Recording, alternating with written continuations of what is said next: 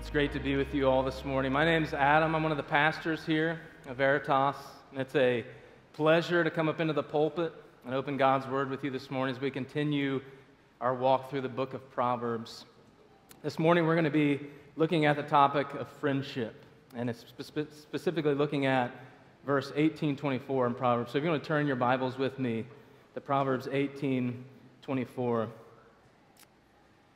But before we read, I, I, wanted to share with you a quote from a meme that went viral across the internet several years ago. Several, several of you maybe remember seeing this, but it said, Nobody talks about Jesus' miracle of having 12 close friends in his 30s.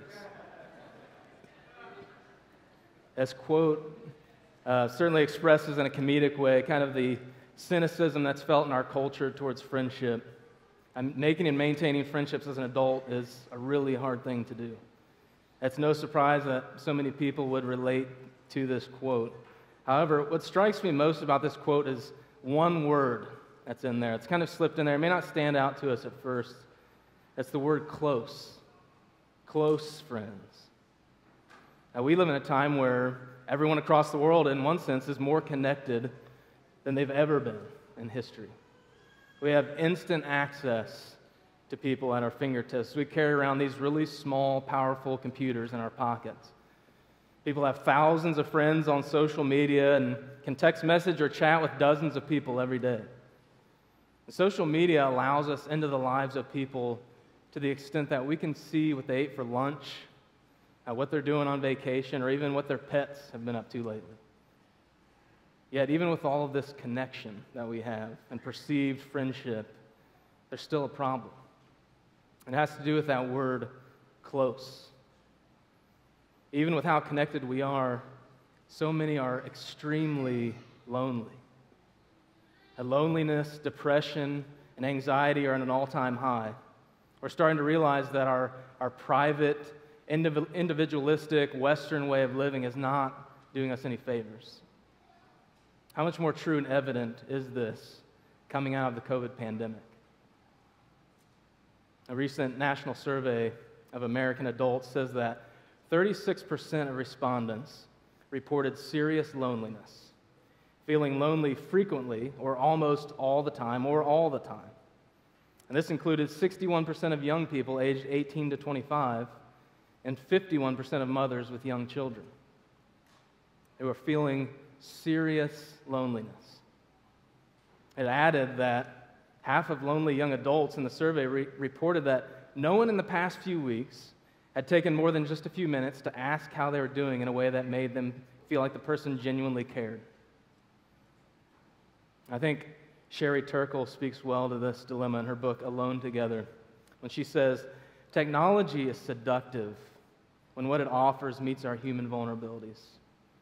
And as it turns out, we are very vulnerable indeed. We are lonely but fearful of intimacy. Digital connections and the sociable robot may offer the illusion of companionship without the demands of friendship. Our networked life allows us to hide from each other, even as we're tethered to each other. We'd rather text than talk. And even in the church, we can struggle with this lack of closeness and intimacy and depth in our relationships. And I'm preaching to myself on this just as much as anyone else in here. And this is not at all minimizing the bond that we have together in Christ. This makes us significantly different from the world as it pertains to loneliness because we're not alone. Christ has brought us into his family, and we've covenanted together to love and care for each other as his people. We share a beautiful bond of brotherhood and sisterhood in Christ. Yet, sometimes we still struggle to truly know others and be known. Many of us could probably list off a number of friends in our heads right now, but we should ask ourselves how deep are those friendships? How well do you truly know them and they truly know you? How much time do you spend together speaking of meaningful things or actively caring for one another?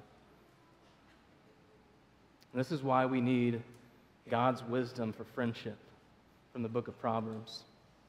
So if you'd stand with me for the reading of God's word, we're going to be looking at 1824. Let's listen to the words of our all wise and holy God. Proverbs 18:24 says, "A man of many companions may come to ruin, but there is a friend who sticks closer than a brother." This is the word of the Lord. Let's pray.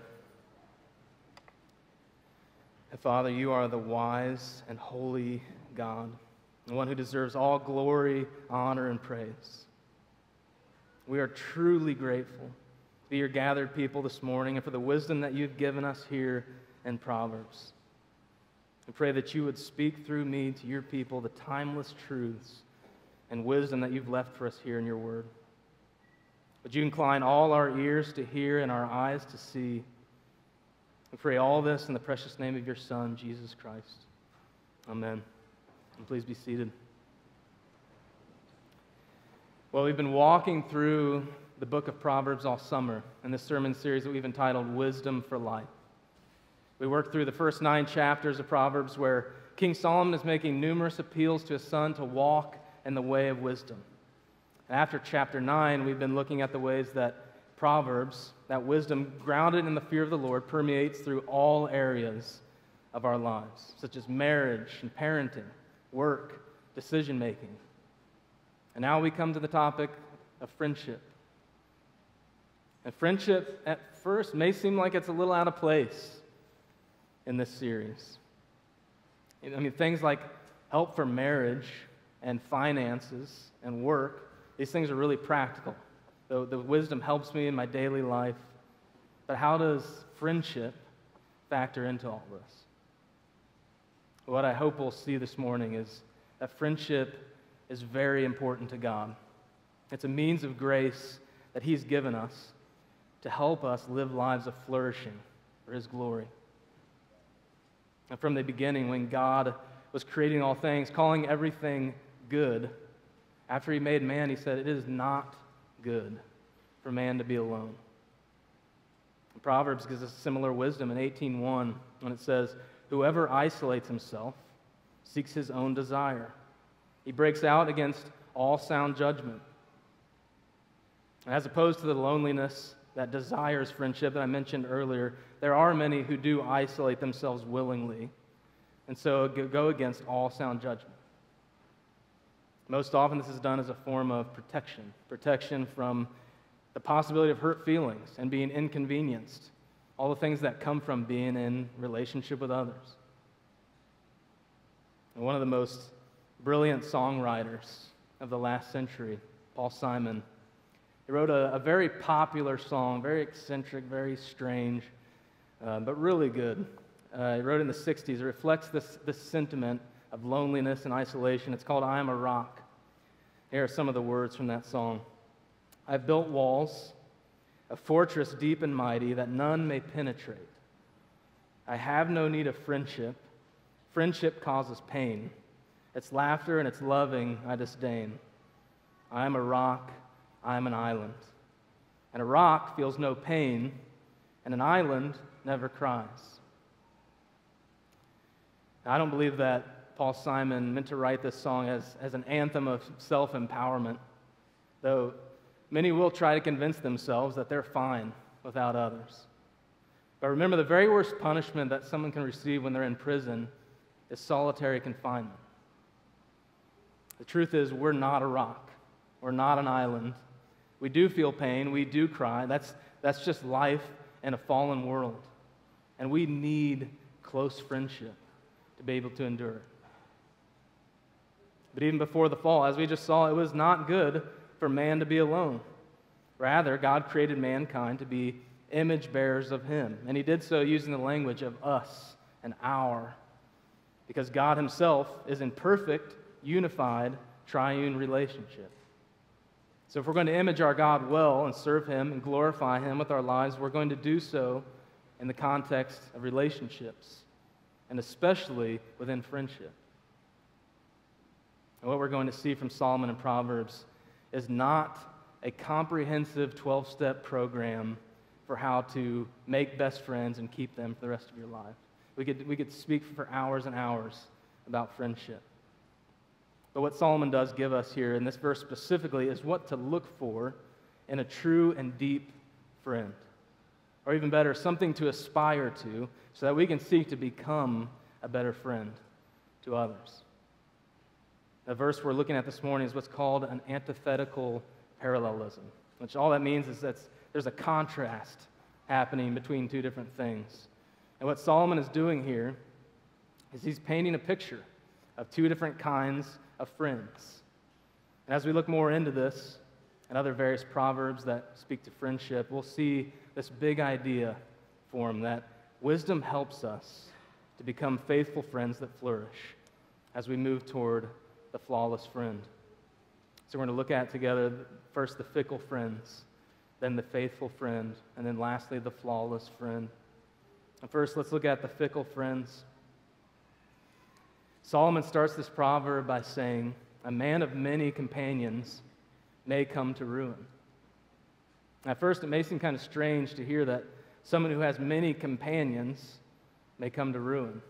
The Hebrew word used here in the first line for companions does also mean friend and neighbor, but it also has this very broad range of meaning. So it could cover anyone from those who are just casual acquaintances we barely know, all the way to those who are closer friends. But I wouldn't call the barista at the coffee shop down the road a companion, no matter how much I see them, just like I wouldn't call a close friend of mine just an acquaintance. There's a huge difference here in how we understand this word. So we have to look at the context of this proverb to see how the word is being used to gain an understanding.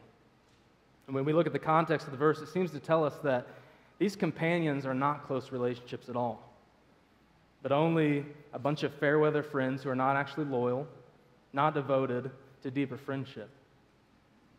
And this verse could just as easily read, A man of many Facebook friends may come to ruin. Or, in other words, it doesn't matter how many friends you have if they're all unreliable when you need them most. The NIV translation gets a little more specific, and it says, One who has unreliable friends soon comes to ruin.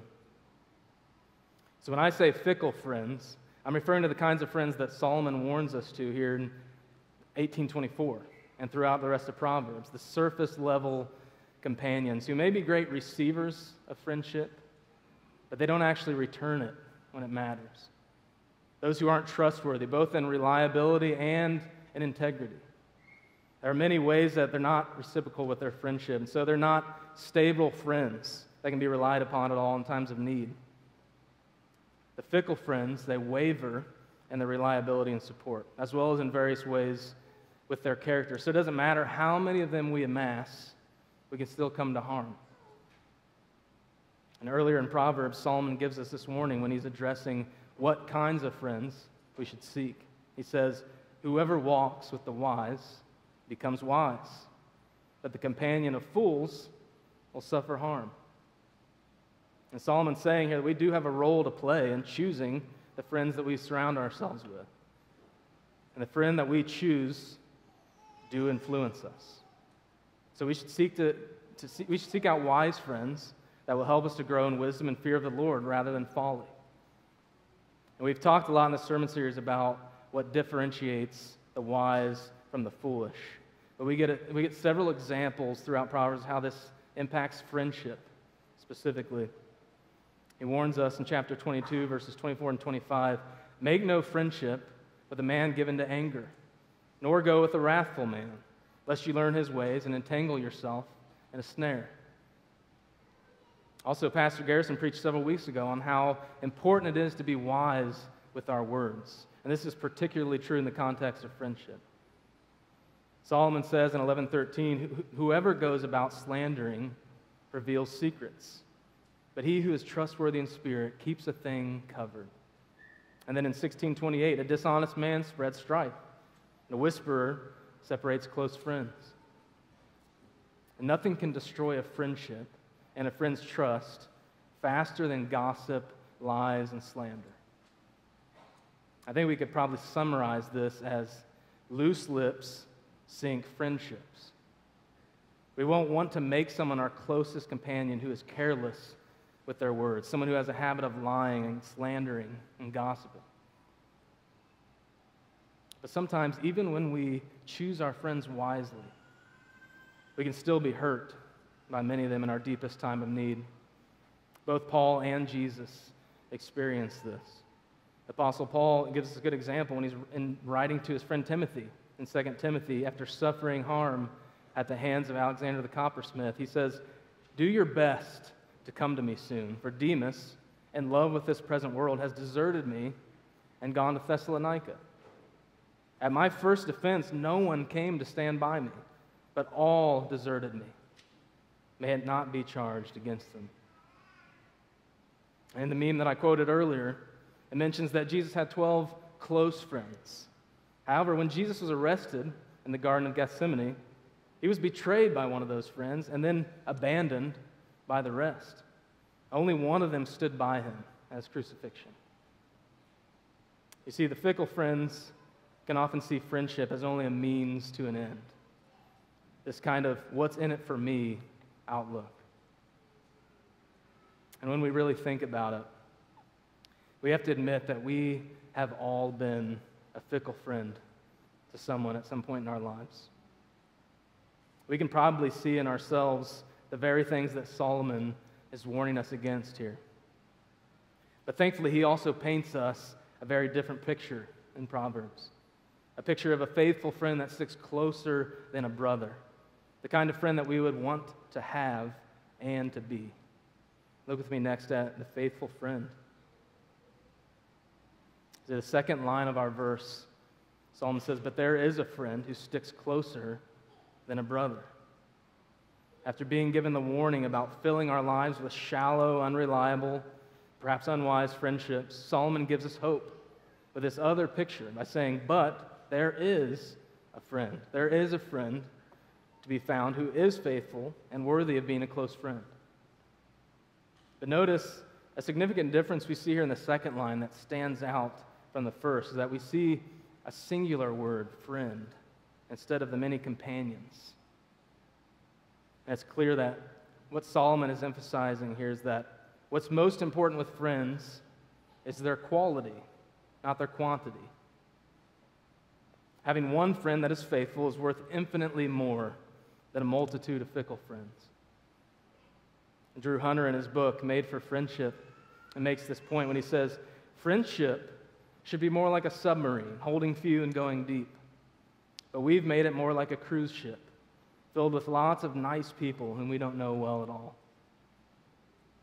And friendship is really going to be for us a means of grace, which God uses to grow us in wisdom and make us more like His Son.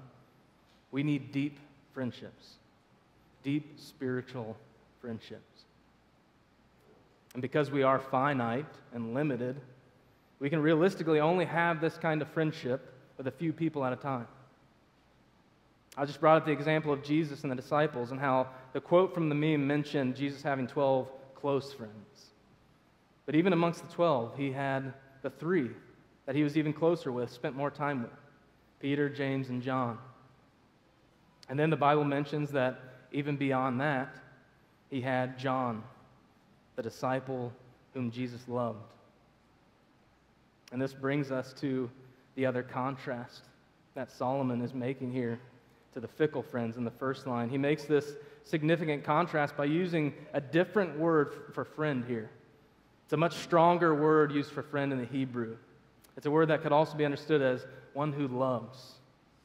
And by using it, he's assigning love as the foundation of a faithful, deep friendship. In chapter 17, Proverbs, we see a friend loves at all times. As well as in chapter 20, many a man proclaims his own steadfast love, but a faithful man who can find? A great example that we see in the Bible, this kind of love shared between friends is in the Old Testament, between David and Jonathan. We don't really we don't get a model of this friendship, just a model of this friendship love. We actually also get a, a good definition for deep, faithful, and spiritual friendship from them.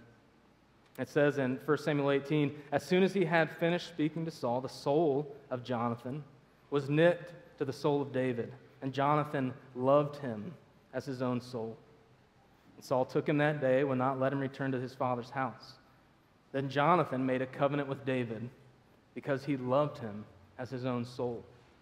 Then in 2 Samuel 1, after David finds out about Jonathan's death, he says, I am distressed for you, my brother Jonathan. Very pleasant have you been to me. Your love to me was extraordinary, surpassing the love of women.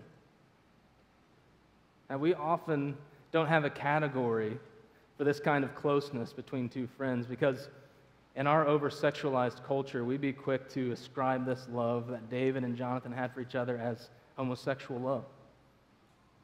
But this is not talking about romantic love here. And it's, it's possible for two friends to have this kind of intimate love for each other as their own soul. See, a faithful, God honoring friendship is this kind of mutual love and care when, where you're seeking the flourishing of the other over even your own.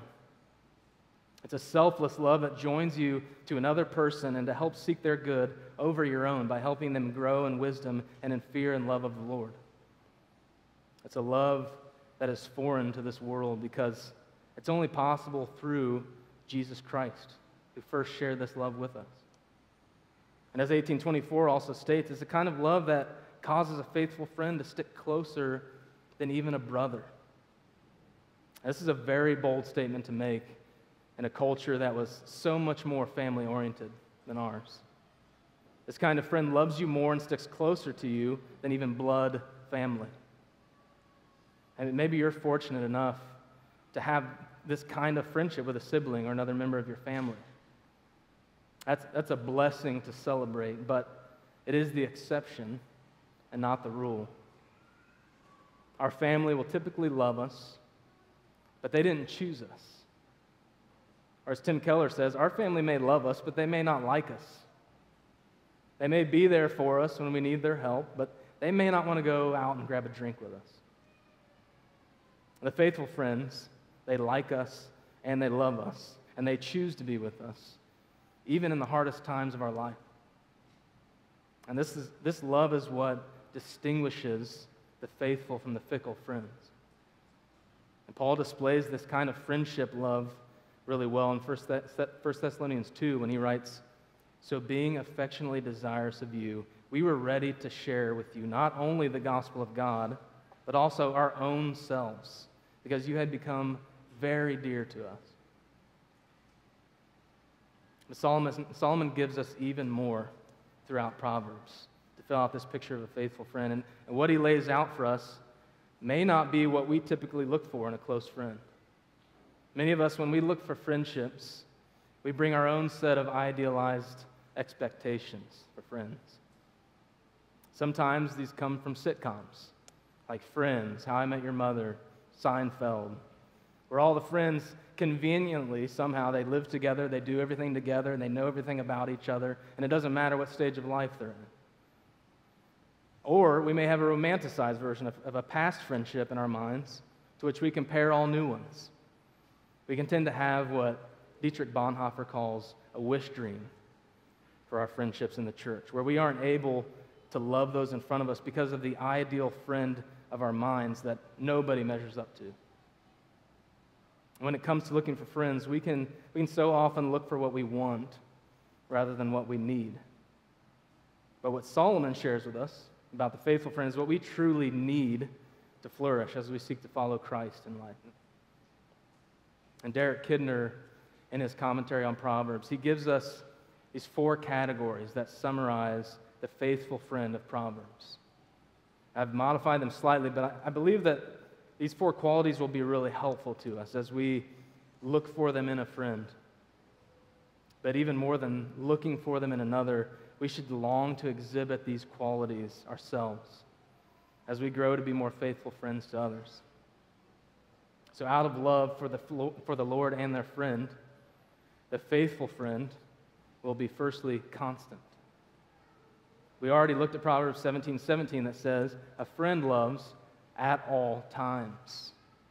And here in 1824, that there is a friend that sticks closer than a brother.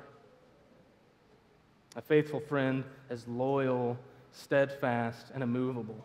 They don't retreat in hard times, but they press in for the good of their friend.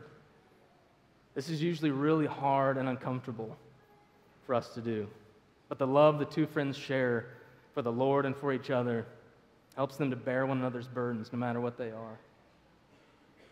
And one of my favorite stories about friendship, the Lord of the, the, Lord of the Rings trilogy, Sam is this kind of friend to Frodo.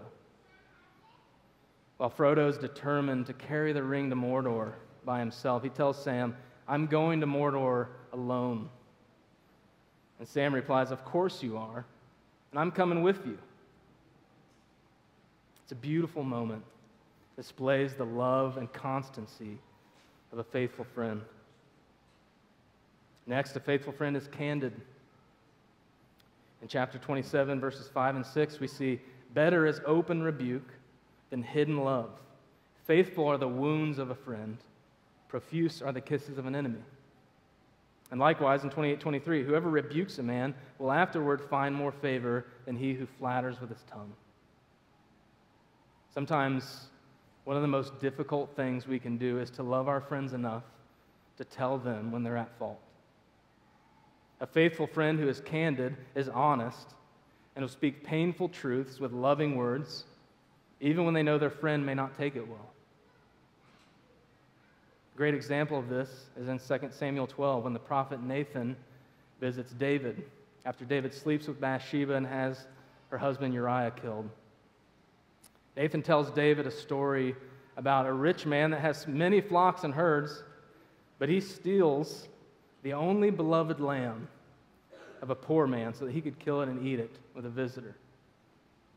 Now, this, of course, infuriates King David. And he says, This man who has done this deserves to die. And we remember Nathan's response back to David You are the man. Nathan doesn't hold back in rebuking the king, even though David could have him killed for it.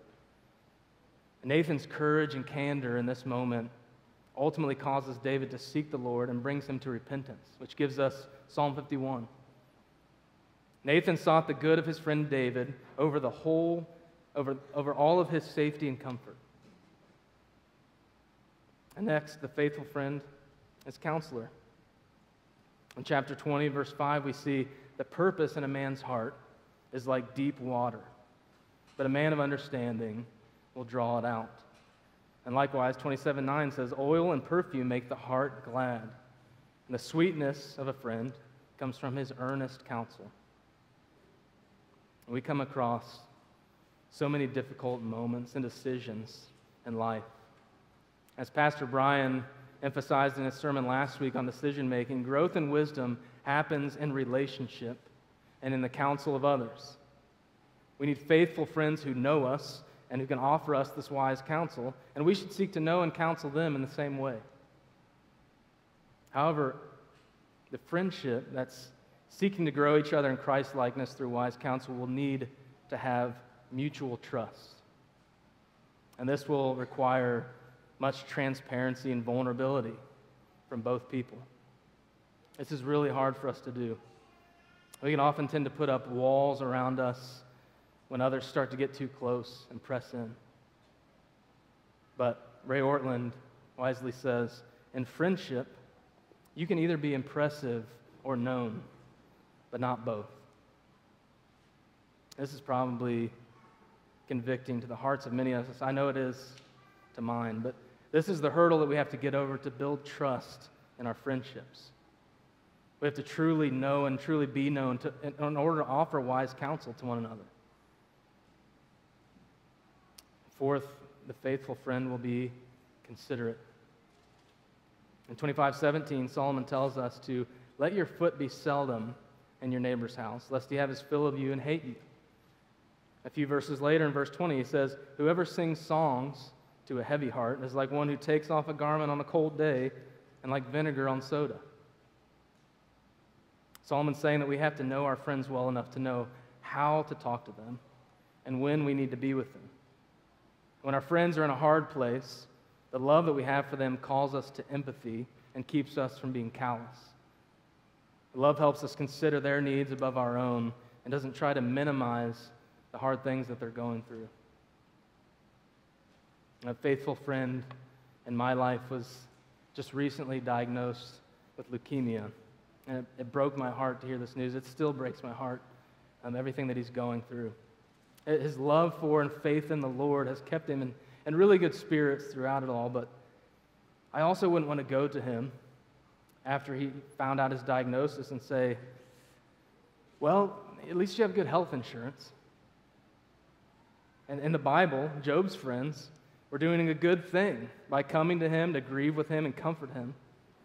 But the issue started when they started talking. Not only did they speak falsely about God, they were lousy comforters with their words, heaping on shame and guilt instead of just being quietly present, supporting their friend as he grieved. And sometimes we'll need to just sit silently and just be a comforting presence with our friends in hard times. And when we do speak, we don't speak carelessly, but with words that are meant to build up and comfort our friends with truth from the Lord. And so, a faithful friend in Proverbs is one who is constant, candid, counselor, and considerate. I know that after hearing these four qualities, many of us probably feel kind of crushed under the weight of these. Like, there's, there's no way that I can do this, let alone find someone else who will be this for me. But as we seek to be in this kind of friendship, we have to remember that it won't be perfect as imperfect sinners in relationship with each other, there will be ups and downs and really hard times in our friendships. We will, we will fail our friends, and our friends will fail us, because even the most faithful human friendship that we can have is only a dim reflection of a much greater friendship that we're meant for. See, church, the, the only way that we can even hope to be this kind of faithful friend to others is because we already have this kind of faithful friend. The true friend that sticks closer to us than a brother. Look with me lastly at the flawless friend. And just before his arrest and crucifixion, Jesus said to his disciples, Greater love has no one than this, that someone laid down his life for his friends. Jesus is our flawless faithful friend, the one who sticks closer than a brother, the one who loved us so much that he died for us on the cross. This is how far God is willing to go to restore friendship with us.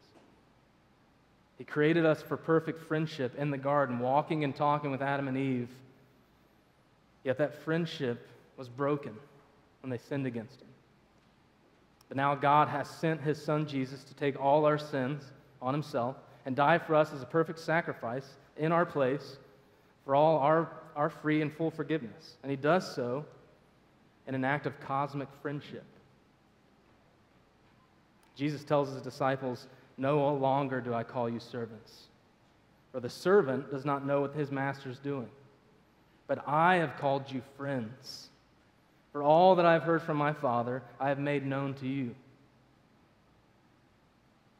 Church, we need to understand the privilege that this gives us in being friends with Jesus. And you may even be uncomfortable at times with this idea, even feeling like it's irreverent to call Jesus a friend. We know this is not a relationship of equals. Jesus is king and Jesus is Lord, and he commands that kind of respect. But Jesus himself invites us also to refer to him as our deepest friend. And our friendship with Jesus gives us the access and intimacy with God that we were created for. If you've ever seen the show Downton Abbey, you get a glimpse into this relationship of, of servant and master in the early 1900s at a British estate. And the servants simply live there to make the lives of the people they serve easier. They have to sleep in a separate, much less fancy part of the house. They have to eat in a dirty basement far away from the master. And though their master is kind to them, they still live as second class citizens to the masters of the house and all their guests. But because of our friendship with Christ, this is not so with us in our relationship to God. You see, a servant opens the door for the master to go inside, but a friend goes inside with him. A servant brings food out to the table for the master, but a friend sits and eats the meal with him. A servant prepares the nice rooms for, in the house for their master and for their guests, but a friend has a nice room prepared for them in the master's house. This is the kind of friendship that we have with Jesus. Though the Pharisees meant it as an insult, Jesus is happy to be called the friend of sinners. He came to seek and save his friends. This should be astounding to us because we don't deserve. We've done nothing to deserve this friendship. And even though we've been fickle friends to him out of his grace and love for us, he calls us friends and brings us into the perfect, intimate relationship that he's had with the Father and Spirit from eternity past. And this is a friendship that never ends because Jesus has secured our resurrection and he's prepared a room for us in the Father's house so that we can be with him in the world to come. So, friendship with the flawless friend, Jesus Christ, is what truly enables us to be faithful friends and live in this kind of relationship with others. We love because he first loved us. But what does this all mean for our lives? What practical steps can we actually take as a response to this? Well, first, we must receive Jesus' friendship. Drew Hunter tells us don't refuse him because you feel unworthy. And don't work to earn his favor either. That violates the very nature of friendship. Just receive it on terms of grace because of the cross and happily offer to him all the grateful worship your heart can muster. A friendship with Jesus is a gift that he freely extends to those who will accept it by re- repenting of their sins and placing their faith in him. So if you're here this morning, you haven't done that, I want to invite you into friendship with Jesus, the King of the universe. He has made this possible, and He's extended this invitation to you if you will turn from your sin and put your faith in Him, bringing you into right relationship with the Father. Next, we might need to repent. We may have heard the first part of this message and been convicted, whether for a lack of love for others or for being a fickle friend. We, we can repent and receive forgiveness from the Lord for being these things, asking Him to change our hearts and help us to reconcile with those we've hurt. Or maybe we've been isolating ourselves and need to repent of our self sufficiency and self protection. As we've seen this morning, this is not what we were made for. It's foolish for us to think that we can live isolated without any deeper spiritual friendships with other Christians. We should go to God in repentance for neglecting this relationship that He's made us for and receive His forgiveness. Next, we need to reach out. By this, we need to reach out to both God and others. We should pray to God about friendship. Ask Him to give you courage and show you a few people that you can open up your life to. Pray that you would increase in Christ like love for those He's already put around you and strengthen you in the ways that make you a faithful friend to others. We should reach out to others. It takes an investment of our time and energy face to face to build these kinds of relationships. But for those who have felt lonely and discouraged, in this process, remember, Jesus fulfills our deepest need for friendship. And he also heals our deepest hurts. So, having these fulfilled and healed in Christ, it frees us up to discover faithful friends patiently and with grace, not placing the weight on them to perfectly fulfill all of our friendship needs. Lastly, we should rejoice.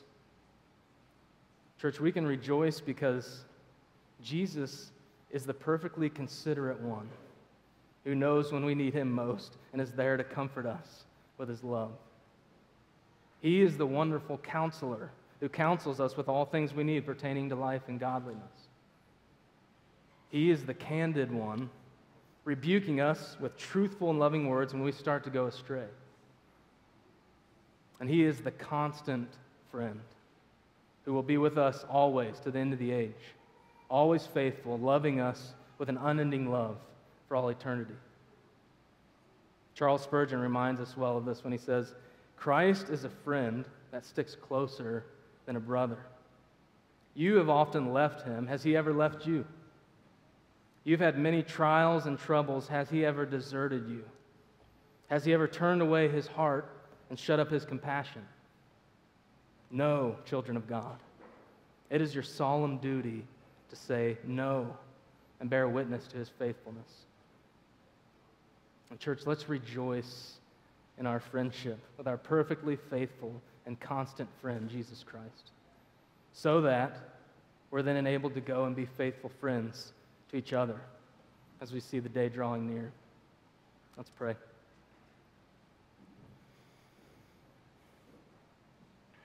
Heavenly Father, you are a gracious and merciful God who, while we didn't deserve it, paid the costly price of sending your only Son to die for our sins so that our relationship with you could be restored. Thank you for this wonderful gift of friendship with you through your Son, Jesus, and your love and faithfulness to us through him. We ask that you'd help us to enjoy perfect friendship and communion with you as we hear you in your word, as we talk to you in prayer, as we come to the table this morning. Help us to fix our eyes on Jesus, our flawless friend, so that we can establish and enjoy faithful friendships with one another. We love you, Father, and we pray all this in Jesus' name. Amen.